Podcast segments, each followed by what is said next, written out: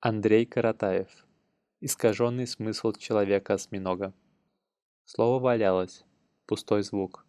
На улице грязной, снежной, бугристой. Мороз 30 градусов. И брошенный человек-осьминог об него споткнулись. Вибрация. Чуть кожи коснулось слова. Он жил колыханием пульса. Сердце шептало «Спаси его снова». Но искаженное смыслом, лежало оно неподвижно. Сотни бы лет на этом месте. Нехорошо бросаться словом. Ангел над ним нагнулся. Не упускай меня из рук, духовенный. Я отнесу тебя к источнику, где родился. Смысл искаженный исправит вода крещенная. Вибрация. Человек-осьминог не умер, войдя в сознание.